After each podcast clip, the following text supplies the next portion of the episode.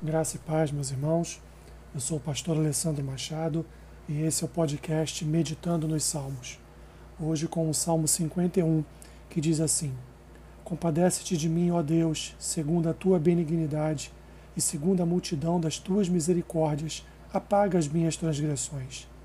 Lava-me completamente da minha iniquidade e purifica-me do meu pecado. Pois eu conheço as minhas transgressões e o meu pecado está sempre diante de mim. Pequei contra ti, contra ti somente, e fiz o que é mal perante os teus olhos, de maneira que serás tido por justo no teu falar e puro no teu julgar.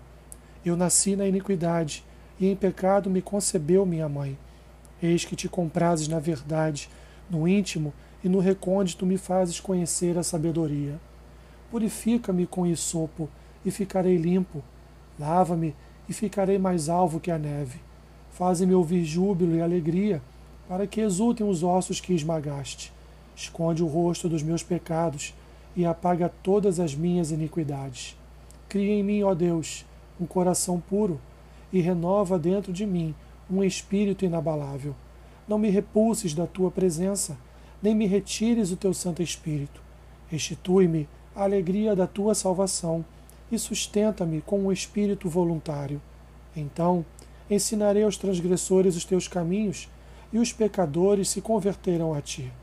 Livra-me dos crimes de sangue, ó Deus, Deus da minha salvação, e a minha língua exultará a tua justiça. Abre, Senhor, os meus lábios, e a minha boca manifestará os teus louvores. Pois não te comprases em sacrifícios, do contrário, eu os daria, e não te agradas de holocaustos. Sacrifícios agradáveis a Deus são o espírito quebrantado coração compungido e contrito, não o desprezarás, ó Deus. Faze bem a Sião, segundo a tua vontade. Edifica os muros de Jerusalém. Então te agradarás dos sacrifícios de justiça, dos holocaustos e das ofertas queimadas, e sobre o teu altar se oferecerão novilhos.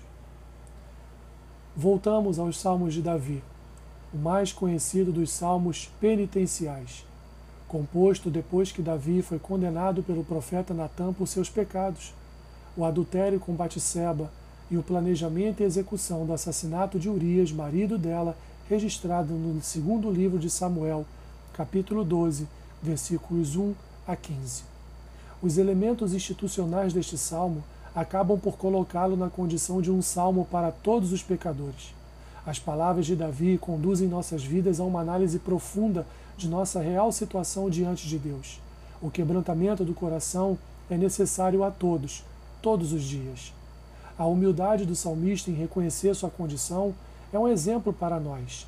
Davi era o rei de Israel, um homem segundo o coração de Deus, o tipo e ascendente de Cristo, da família do Senhor, mas ainda assim não se escondeu da repreensão do profeta e reconheceu que era um pecador, arrependendo-se dos seus pecados diante de Deus. Aquele que diz não ter pecado está contaminado pela soberba e arrogância do coração, rejeitando a obra de Jesus no Calvário. Davi apela pela misericórdia de Deus no versículo 1. Ele havia quebrado a aliança com Deus ao se aproveitar da fidelidade pactual de Urias para matá-lo em uma armadilha, e agora, em arrependimento, busca o perdão de Deus. Davi merece a morte e ele sabe disso. Por isso recorre às multidões de misericórdias de Deus, invocando a longanimidade divina para esquecer as suas transgressões. Suas vestes estão imundas pelos seus pecados. Na verdade, o seu coração.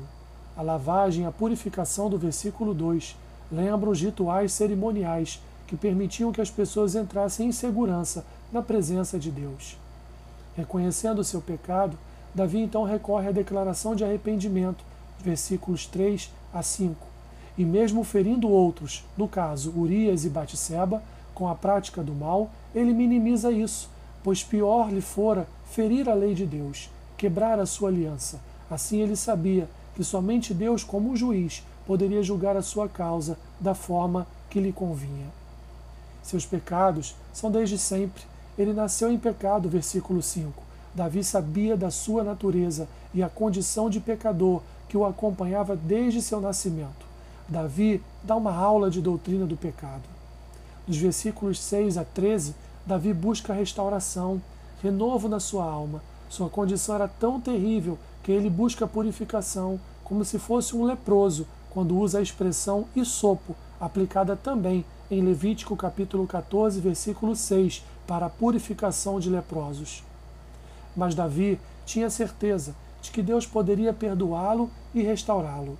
Almejava então um novo sentido para a sua vida na presença de Deus. Ele precisava de um novo coração. O verbo cria, do versículo 10, é o mesmo usado em Gênesis capítulo 1. Davi seria praticamente um novo homem e somente Deus poderia realizar essa obra milagrosa em sua vida, recriá-lo em seus desejos e pensamentos.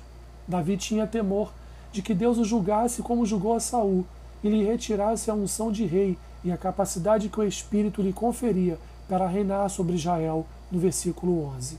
Neste novo relacionamento com Deus, ele busca a alegria do Espírito para que não passe novamente pelo embotamento espiritual que o conduziu à terrível imoralidade. Se fosse perdoado, ele ajudaria outros pecadores a encontrarem o caminho e perdão de Deus também. Davi continua em seu processo de restauração, orando ao Senhor para que não seja punido com a morte por causa do seu pecado contra Urias, pois seria um direito da família do morto, mas também uma demonstração da grandeza da misericórdia do Senhor ao perdoar um pecado de morte. A partir do versículo 16, o salmista não deixa de manifestar a importância dos sacrifícios, mas também intensifica a declaração de que é necessário que o coração esteja à altura do rito cerimonial. Sacrifícios de corações infiéis de nada valem diante de Deus. O sacrifício do justo edifica não só a sua vida, mas também o corpo a que ele pertence. Aplicações do Salmo. Primeira, nossos pecados, em primeiro lugar, são sempre contra Deus e a sua aliança. Segunda, nascemos em pecado. Terceira, todo pecado deve ser confessado, acompanhado de arrependimento. Quarta, Deus julga retamente e só Ele pode apagar as nossas transgressões. E quinta, o sacrifício que Deus quer é um espírito quebrantado e um coração compungido e contrito. Que Deus te abençoe, rica e abundantemente. Amém.